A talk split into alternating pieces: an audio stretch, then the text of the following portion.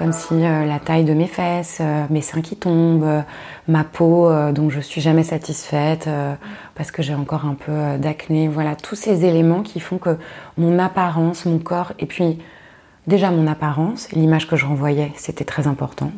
Mais au-delà de ça, je pense que j'étais complètement déconnectée de mon corps pendant très longtemps aussi en fait, déconnectée de mes émotions.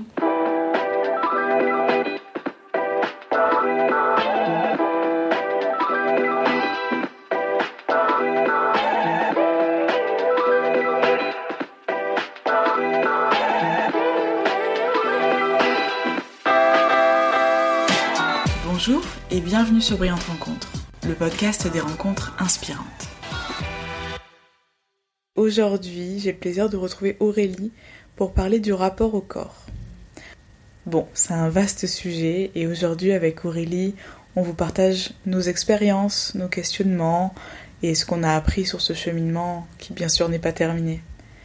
Elle nous parle de son podcast Ceci est ton corps où elle recueille le récit de femmes pour favoriser la diversité, l'ouverture d'esprit et la bienveillance, aussi bien envers nous-mêmes que les autres. Bonne écoute Bonjour Aurélie. Salut, Ça va? Ouais, très bien. Merci Juliette. Bah, merci à toi de me recevoir ici. Et aujourd'hui, en plus, on va parler d'un sujet euh, qui est pour moi ultra important. Mhm. C'est le rapport au corps. Tu tiens justement une chaîne de podcast avec d'autres personnes qui traitent de ce sujet-là. Ton podcast, enfin votre podcast, s'appelle Ceci est mon corps. Ceci est ton corps. Euh, ceci est ton corps. Ceci est ton corps, exactement. Et justement, bah, c'est des témoignages euh, autour du rapport au corps. Donc tu nous en parleras un petit peu plus en détail euh, par la suite. Je suis ravie de parler de ça avec toi et ravie que ce soit un sujet qui te tienne à cœur aussi, autant que c'est le cas pour moi. Donc je m'appelle Aurélie Doré, j'ai 34 ans, j'habite à Paris. J'ai bossé pendant longtemps euh, dans le luxe, dans la communication, le digital. J'ai appris plein de choses, c'était super, mais où je savais aussi que c'était pas que c'était un chapitre de ma vie. Et là, il y a quelques temps, enfin au moment du Covid en fait, euh, j'ai décidé de commencer à bifurquer un peu, prendre un autre chemin. C'est là que le podcast est arrivé. Et je pense que ça correspondait aussi à un moment où j'avais besoin de venir euh, me reconnecter à tout un tas de choses, même si on va en parler certainement plus précisément, mais le travail avec mon corps est vraiment un truc qui est central dans ma vie, vraiment un driver euh, voilà, de beaucoup de choses. Euh, et, le podcast, du coup, est arrivé à ce moment-là. Donc, depuis deux ans, j'anime ce podcast qui me rend très heureuse de faire toutes ces rencontres, de parler de tous ces sujets autour du corps. Euh, et, voilà. Et à côté de ça, euh, j'ai une activité en indépendante, en conseil en stratégie, euh, digitale, communication, etc. Et ça me plaît aussi beaucoup le, la liberté de pouvoir gérer mon temps comme je l'entends. Et voilà, sinon, bah, je suis quelqu'un de hum, plutôt introverti, mais très curieuse, très à l'écoute, très loyale. Et voilà, c'est une, vraie Capricorne, quoi. je, suis un petit peu branchée astro, enfin, même si je ne m'y connais pas forcément très bien, mais ça me parle. T'es du euh, combien? 29 décembre. Ok.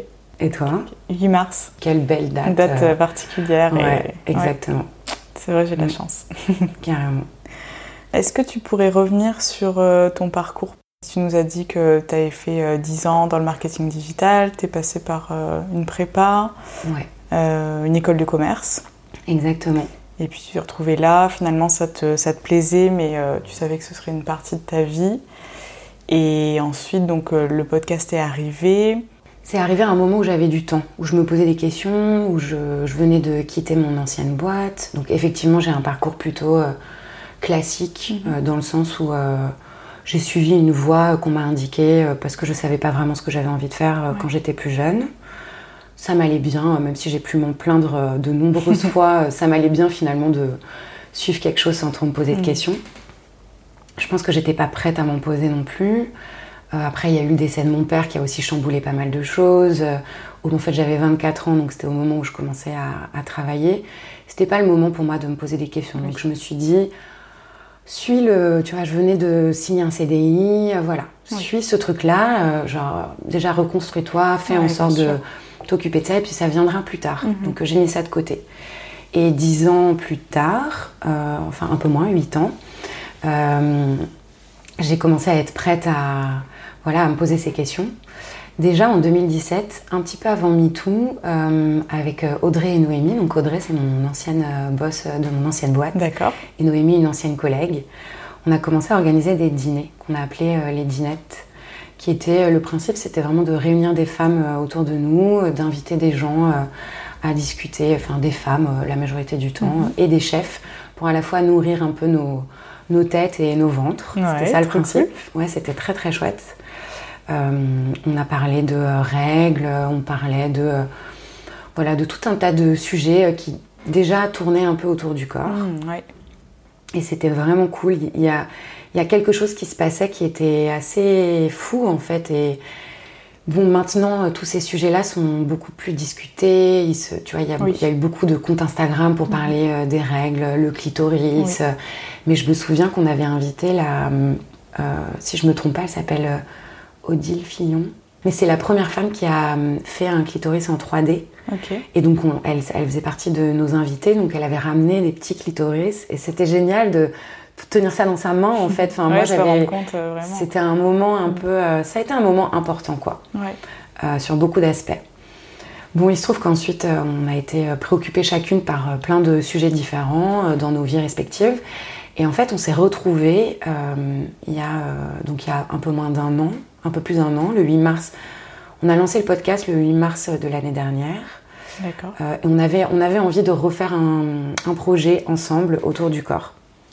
Chacune avec euh, nos idées et nos perspectives différentes. Audrey, elle a 10 ans de plus que moi. Noémie, elle est entre Audrey et moi. Donc on, mhm. était chacune à des stades de nos vies aussi euh, assez différents.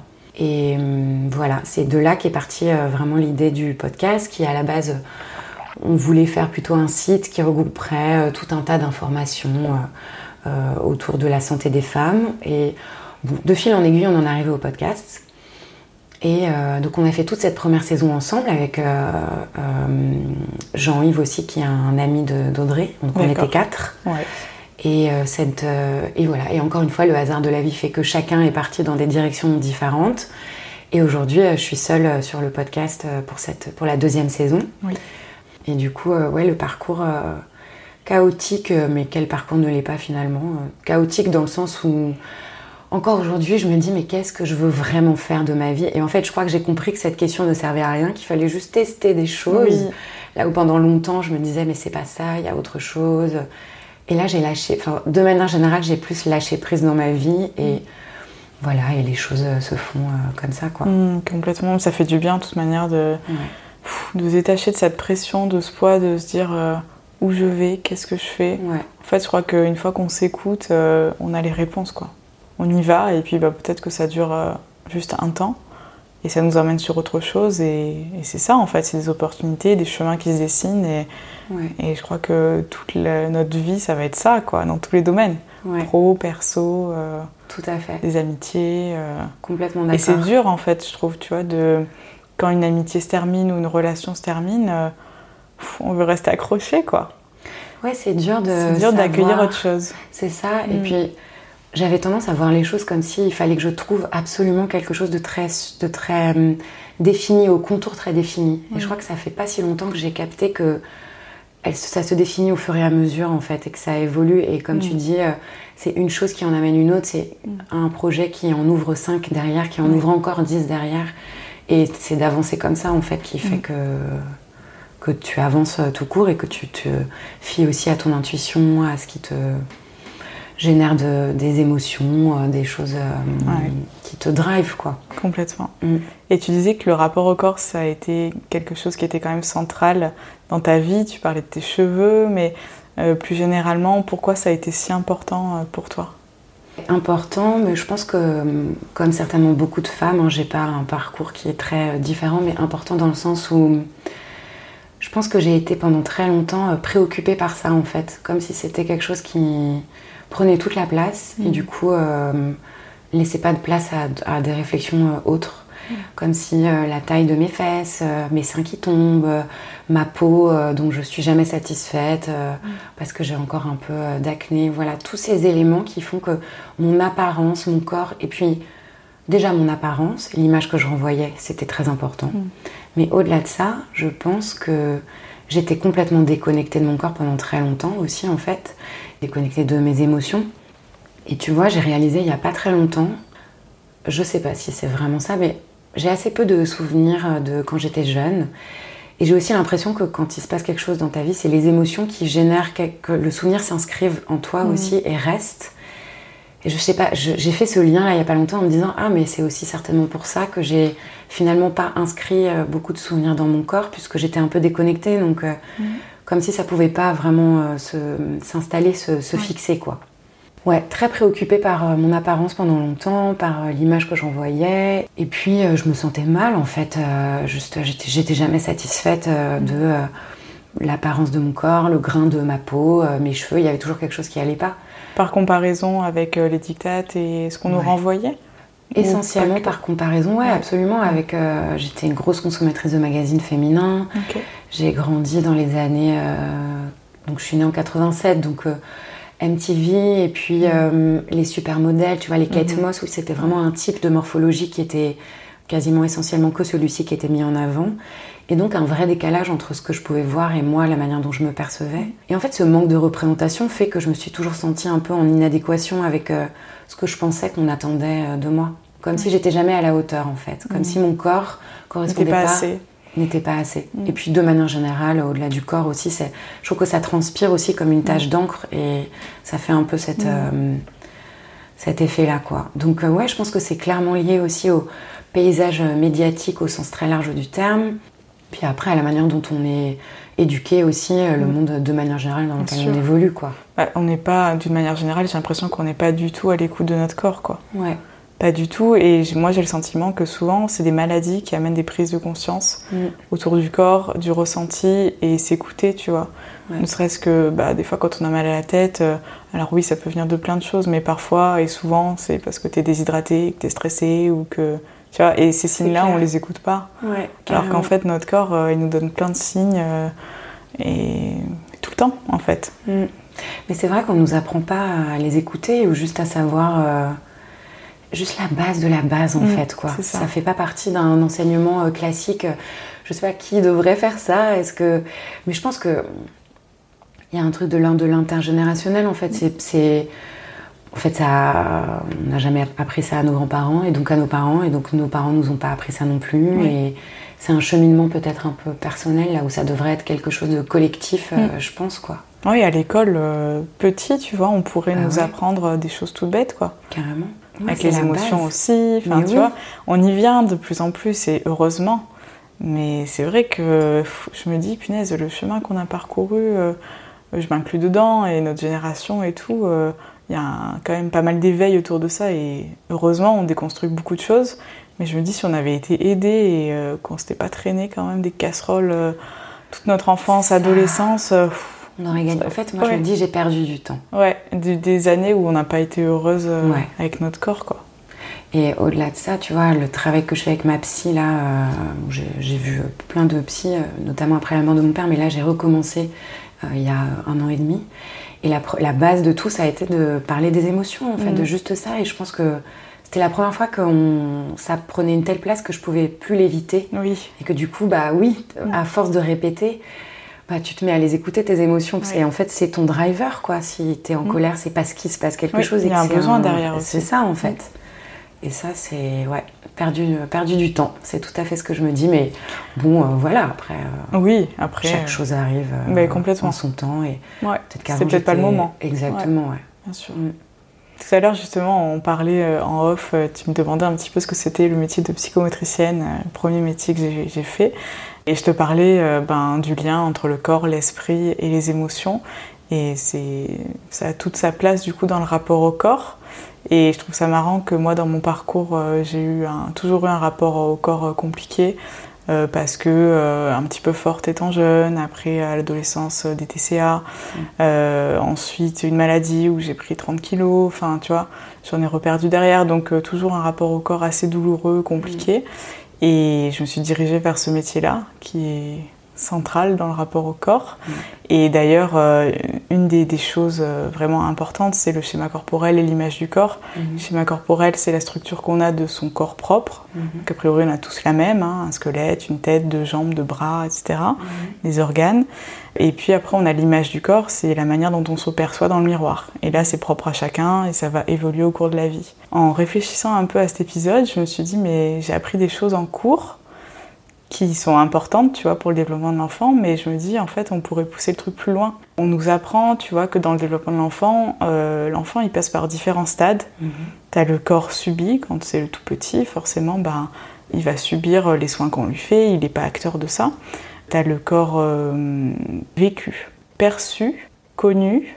Je me suis dit, mais en fait, il est, il est vécu, et puis après, il est perçu, il est connu. Enfin, et je me suis dit, mais euh, de toute manière après 12 ans, on n'en parle plus de ce rapport au corps, de ce... alors qu'en fait, euh, il devrait être vécu euh, toute la vie. Enfin, c'est que le début, en fait. C'est que le début, c'est pas... Euh, enfin, ouais. Surtout les femmes qui ont ces cycles et qui sont traversées de cycles et de mm. grands changements tout le temps. C'est peut-être c'est moins le cas pour les hommes où c'est un peu plus linéaire. Linéaire, exactement. Mm. là où les femmes, enfin, tellement traversées de choses différentes de mois en mois, ça peut tellement évoluer que oui, c'est que le début. Enfin, vraiment, euh, mm. c'est clair. Mais c'est trop intéressant. Je regarderai cette histoire de corps. Euh, ça me fait penser à un épisode de la première saison où on parle de dysmorphophobie et de la manière de se percevoir. Que je connaissais pas en fait ce terme euh, et cette. c'est impressionnant. Hein. de mettre des mots en fait sur les choses. Je trouve que c'est vraiment aidant et, de, tu vois, on devrait connaître ce genre d'éléments pour. Mm aussi comprendre comment est-ce qu'on construit notre rapport à notre corps, pourquoi est-ce qu'il y a un tel décalage. Exactement. Euh, Et pourquoi, selon toi, on sépare autant le corps de l'esprit? Comme si, oui, c'était deux choses différentes alors que tout est lié, quoi. Je sais pas si c'est pas un héritage euh, de euh, la raison, l'intellect est toujours vachement mis en avant mm. comme si c'était le plus important, un truc un peu même de l'ordre de la culpabilité catholique, tu vois, les plaisirs du corps, de la chair. Mm c'est vraiment mis de côté. En tout cas, moi, je pense que j'ai été un peu pétrie par ça, mm. euh, malgré euh, tout le monde dans l'héritage euh, familial au sens large du terme, et puis même dans la société dans laquelle on vit. Mais je sais pas, il y a, j'aurais pas vraiment de réponse. Parce que tu vois, j'ai l'impression que pour certains, tu vois, je suis arrivée en métro, pour plein de gens, après je le connais pas et c'est que ce que j'en vois, mais j'ai l'impression que le corps c'est un véhicule et c'est tout, quoi. Tout à fait. Ça nous permet de nous déplacer, de manger, de... Mais finalement, on l'habite pas vraiment, quoi. Mm, t'as raison. D'ailleurs, c'est dans un, de, un des livres, même le livre qui m'a fait le plus... Une révélation, mais comme jamais, c'est Beauté fatale de Mona Cholet. Et d'ailleurs, elle parle, il y a un extrait où elle parle de je sais plus quelle actrice euh, américaine qui est interviewée dans Elle ou je ne sais quoi et qui parle de son corps comme d'un véhicule justement. Et, Mona Cholet le note en disant c'est quand même étonnant cette manière de percevoir nos corps comme si et c'est encore plus poussé aujourd'hui, je trouve, où tu peux vraiment le modifier un peu. Tu peux quasiment mm. tout modifier avec euh, des opérations. Euh, tu peux le façonner un peu à ta manière avec euh, le bistouri. Mm-hmm. Tout est peut-être pas tout est possible, mais quand même il y a beaucoup de choses qui sont possibles en termes de modification du corps. Et ouais, comme si c'était un, une, toile qu'on façonnait un mhm. peu, comme s'il n'avait pas d'existence propre, comme s'il n'était pas... Et en même temps, est-ce que... Enfin, j'ai l'impression qu'on a beaucoup tendance à opposer le fait de s'accepter et vouloir changer son corps. Est-ce que tu penses que c'est pas... On peut pas faire les deux finalement? J'ai l'impression qu'il y a un peu ça euh, oui, dans le self-love, beaucoup, faut s'accepter. Oui, carrément. Mais après, si on est mal depuis des années avec euh, certaines choses, rien ne nous empêche de faire... Euh, du, je sais pas, n'importe quoi pour se sentir mieux, ouais. Quelle que soit la solution que tu choisis. J'en sais rien. Je suis tout à fait d'accord. Je pense que euh, c'est vraiment euh, libre à chacune de choisir ce qui va lui faire du bien. Mm. Et c'est personne ne peut être dans ton corps. Il n'y a que toi qui sais euh, ce qui peut te faire du bien. Je trouve que ce discours de body positive, il a mm. ses limites quand même. Effectivement, c'est super de promouvoir un message de s'accepter tel mm. qu'on est. Mais il y a des souffrances qui sont où tu ne peux pas en fait. C'est pas possible quoi. Moi, je me suis fait opérer des seins parce que j'ai jamais été euh, à l'aise avec ma poitrine. Euh. Bon, euh, c'est une longue histoire, je vais peut-être pas rentrer dans le détail, mais en tout cas, je l'ai fait un peu de manière un peu opportuniste, sans vraiment y réfléchir. Certainement pas assez, d'ailleurs. Parce que tu l'as fait jeune? Je l'ai fait il n'y a pas si longtemps que ça, en fait, je l'ai fait autour de mes 30 ans, à peu près. J'en parle d'ailleurs dans l'épisode de Shapes, euh, dont je te mentionnais un peu en off avant qu'on démarre, où euh, vraiment le cœur de l'épisode, c'est vraiment mon opération, comment ça s'est déroulé, etc. Qu'est-ce que ça a voulu dire, qu'est-ce que ça voulait dire à ce moment-là, et comment aussi j'ai réappris à recréer un rapport à mon corps en cicatrisant au mhm. fur et à mesure. Je pense que c'est vraiment ça qui s'est passé. Et donc en ça, je, jamais je ne jugerai quelqu'un qui veut se faire opérer, qui veut se mettre euh, des implants, qui veut se faire euh, des injections de Botox. Chacun euh, voilà, est libre de faire, chacune fait bien ce qu'il veut parce qu'il n'y a que toi qui sais ce, que, ce dont tu as besoin. Par contre, je pense quand même que on est influencé par tout ce qu'on voit et notamment tous ces modèles sur Instagram, sur les réseaux sociaux et de, corps parfaits. Donc il faut, je pense qu'il faut aussi arriver avec soi-même à mm. faire la différence entre là c'est vraiment de l'ordre du mal-être et il y a quelque chose que j'arriverai pas à dépasser sans faire appel à telle ou telle solution. Et euh, là euh, c'est pour atteindre un idéal à tout prix. Mm.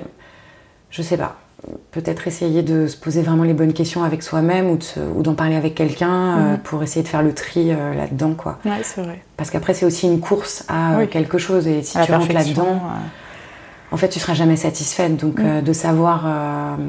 Quelle est la limite? Ouais, c'est ça. C'est pas facile, hein Ouais. Tu vois, mon opération, moi, je pense que je cherchais à avoir des seins un peu parfaits. En tout cas, c'est ce que j'avais en tête.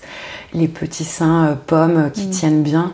Euh, puis j'avais une grosse poitrine qui tombait déjà beaucoup euh, pour mon âge. J'étais assez mal à l'aise avec ça. Et en fait, après l'opération, j'ai réalisé que déjà la perfection n'existe pas, et en plus j'avais des cicatrices, donc en fait mhm. ils seront jamais parfaits au sens où. Et en fait, c'est très bien comme ça. Et finalement, maintenant je les aime bien mes cicatrices, mais ça a été un peu euh, douloureux, ouais. Ça s'est fait un peu dans la douleur tout ça. Et maintenant, mm. quand tu te regardes face à un miroir, comment tu te sens? De manière générale, quand je regarde tout mon corps. Je pense que je suis encore très critique, beaucoup plus que ce que j'aimerais euh, l'être. J'essaye de euh, me regarder dans ma globalité et de ne mhm. pas fixer sur euh, des petites parties, ou genre juste mes fesses, ou juste mes seins, mhm. ou juste ma peau, mhm. mais de me regarder vraiment dans une globalité, d'essayer de penser à moi comme une comme un tout et pas comme un des petits éléments qu'on va découper et, et critiquer et juger même si le podcast est sur une partie du corps à chaque fois, parce que chaque saison est une partie du corps, pour moi c'est plus une clé d'entrée vers euh, une réflexion autour du corps en général, quoi. Mais voilà, en tout cas j'essaye de faire ça, mais je pense que je suis encore euh, trop critique euh, à mon goût. Et j'aimerais bien arriver à... Tu vois, j'avais... Je fais encore un peu le yo-yo, alors pas dans une dimension qui est gigantesque, mais mm. je suis encore en train de monitorer mon poids, je suis encore... Je sais pas si un jour tu te débarrasses de ce truc-là. Euh, je sais pas. Je sais pas. On le saura peut-être un jour. c'est ça. Mais bon, le fait quand même d'entendre tous les témoignages de femmes mm. que j'ai interrogées, ça, ça m'a quand même euh, vachement aidé. Ouais, j'imagine. Ça a été déjà trop euh, super riche en fait de mm. d'avoir accès à ce, petit bout d'intimité. Enfin, moi, j'aime trop, c'est ça qui me passionne et c'est ça qui m'intéresse.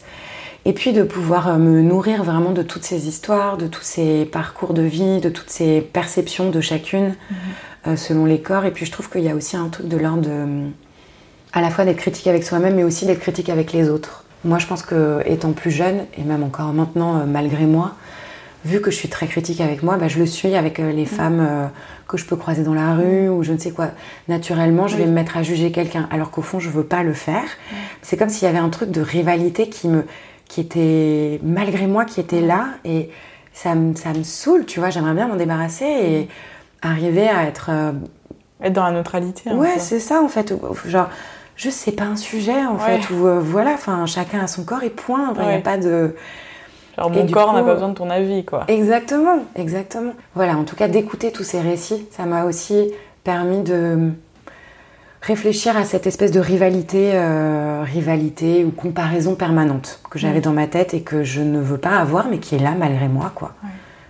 Et malgré toutes mes convictions euh, féministes et autres, euh, bah, je suis encore critique avec moi et avec les autres beaucoup plus que ce que j'aimerais l'être, quoi.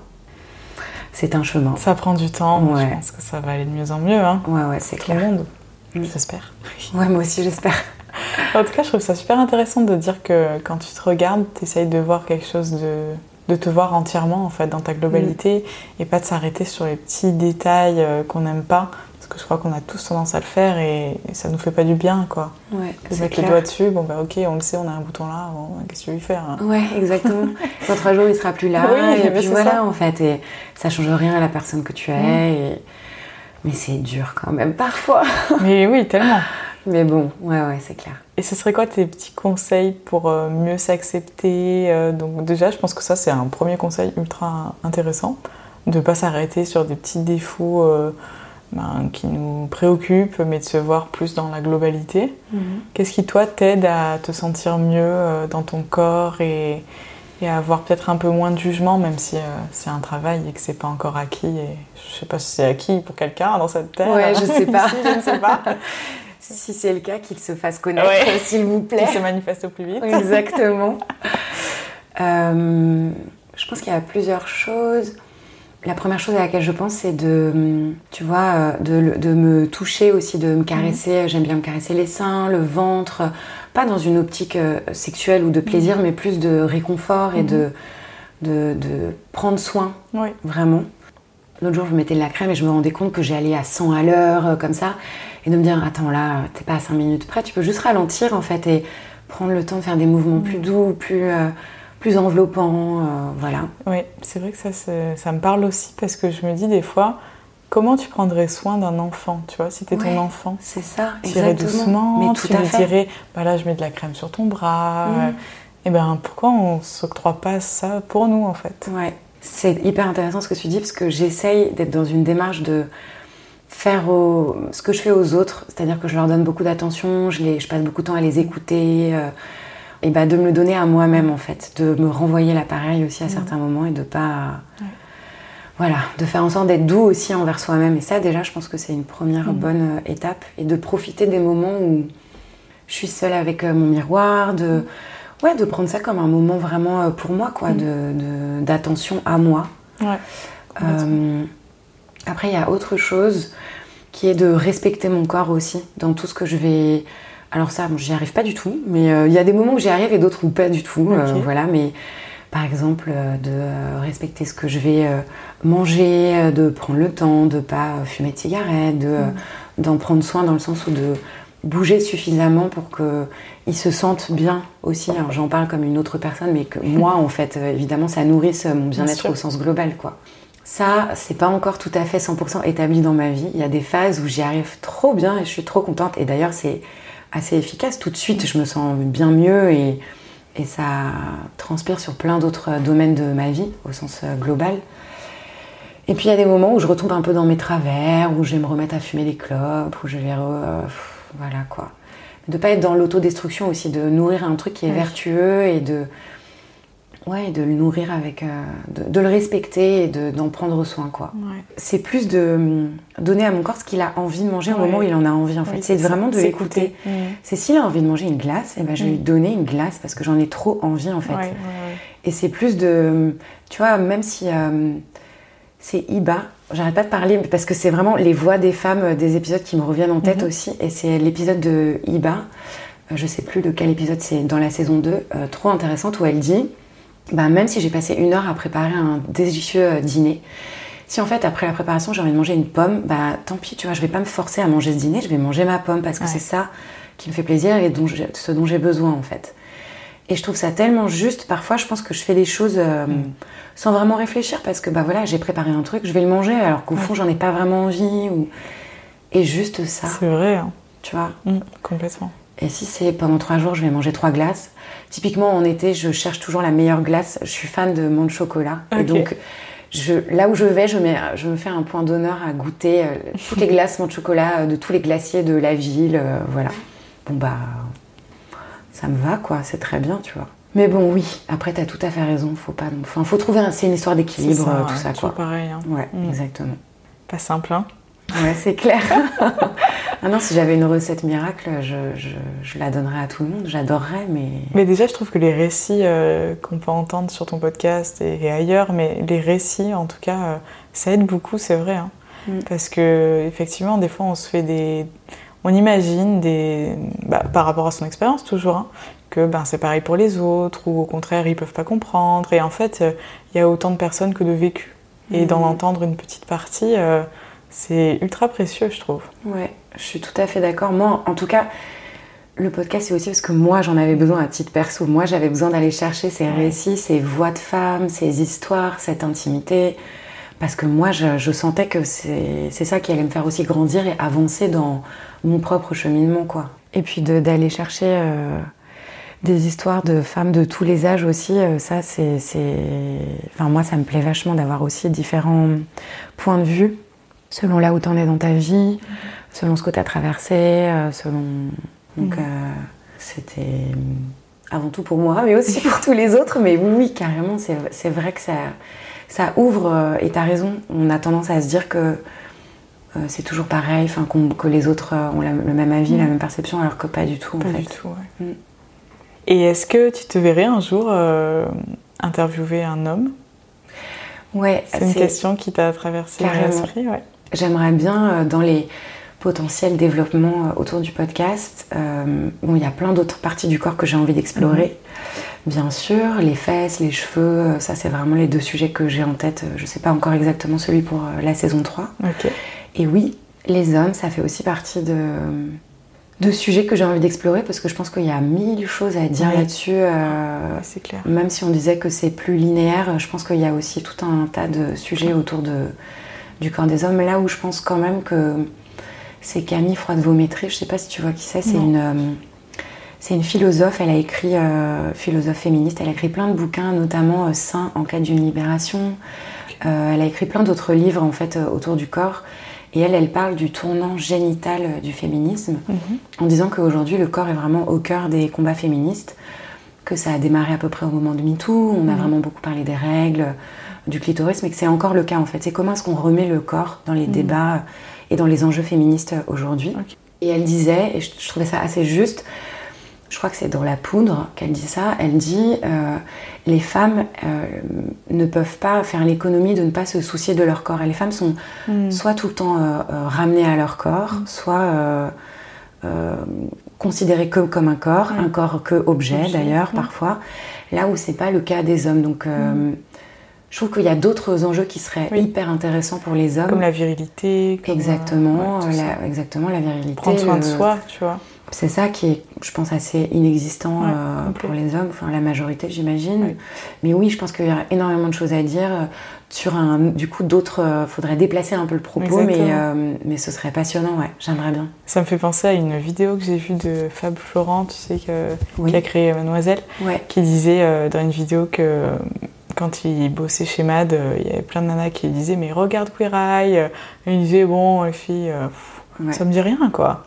Et elles étaient toutes, là Mais oui, mais c'est trop cool, il faut que tu regardes, il faut que tu regardes. Et puis euh, après, ben, il a fini par regarder et il s'est dit En fait, ça m'a appris tellement de choses en tant que mec hétéro. Je suis pas forcément la première cible, mais en tout cas, ben oui, vu que tu as quelqu'un qui t'aide dans la partie aménagement de ton environnement, déco, prendre soin de soi, prendre soin de sa peau, de ses cheveux, c'est pareil, on, ne leur apprend pas forcément. Il n'y a rien qu'à voir dans un magasin de cosmétiques. Euh, si tu as un, pauvre, euh, une pauvre étagère pour les hommes, euh, c'est le bout du mm. monde, quoi. Mm. la cuisine, c'est pareil. Enfin, c'est pas normal, quoi. Ils ont le droit, on a besoin de ça pour être épanoui, quoi. De se sentir bien chez soi, de manger des choses qui nous font du bien, qui nous nourrissent et qui mm.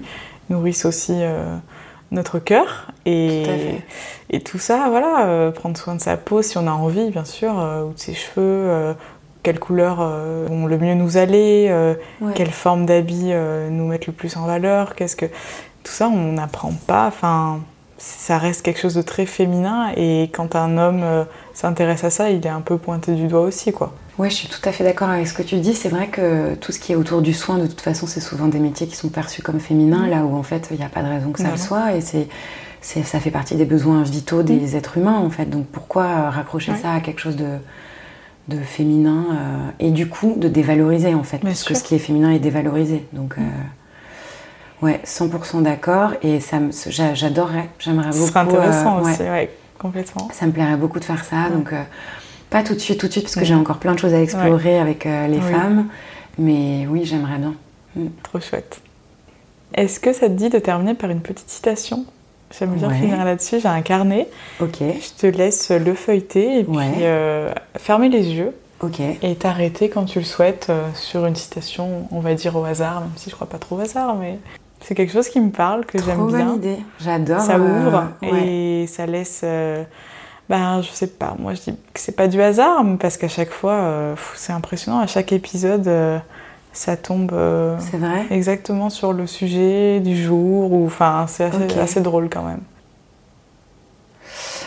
Tout à fait. Ah. Alors, c'est la citation sur laquelle je suis tombée, c'est c'est en se changeant soi-même que l'on devient heureux, pas en changeant ce qui nous entoure. C'est une citation de Laurent Gounel. Ok.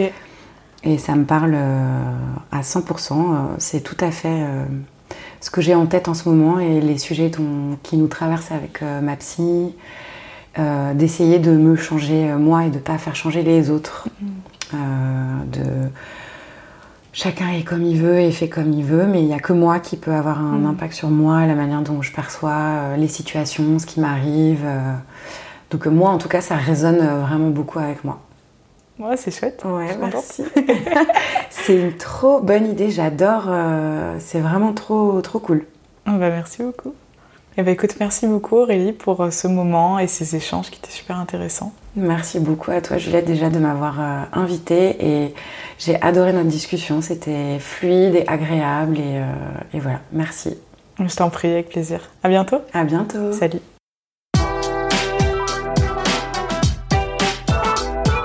Merci d'avoir écouté cet épisode jusqu'au bout. J'espère qu'il vous a plu. N'hésitez pas à faire des retours, à partager votre expérience ou donner vos conseils sur le sujet. Rendez-vous dans les commentaires de la plateforme d'écoute de votre choix. Et puis si ça vous a plu, pensez à vous abonner pour ne pas rater le prochain épisode de Brillante Rencontre. Ça me ferait très plaisir et c'est aussi en parlant de ce podcast autour de vous et en laissant une note que le podcast grandit. On se retrouve le mois prochain pour un nouvel épisode. Et sinon, rendez-vous sur Instagram. Le lien sera dans les notes du podcast. À bientôt!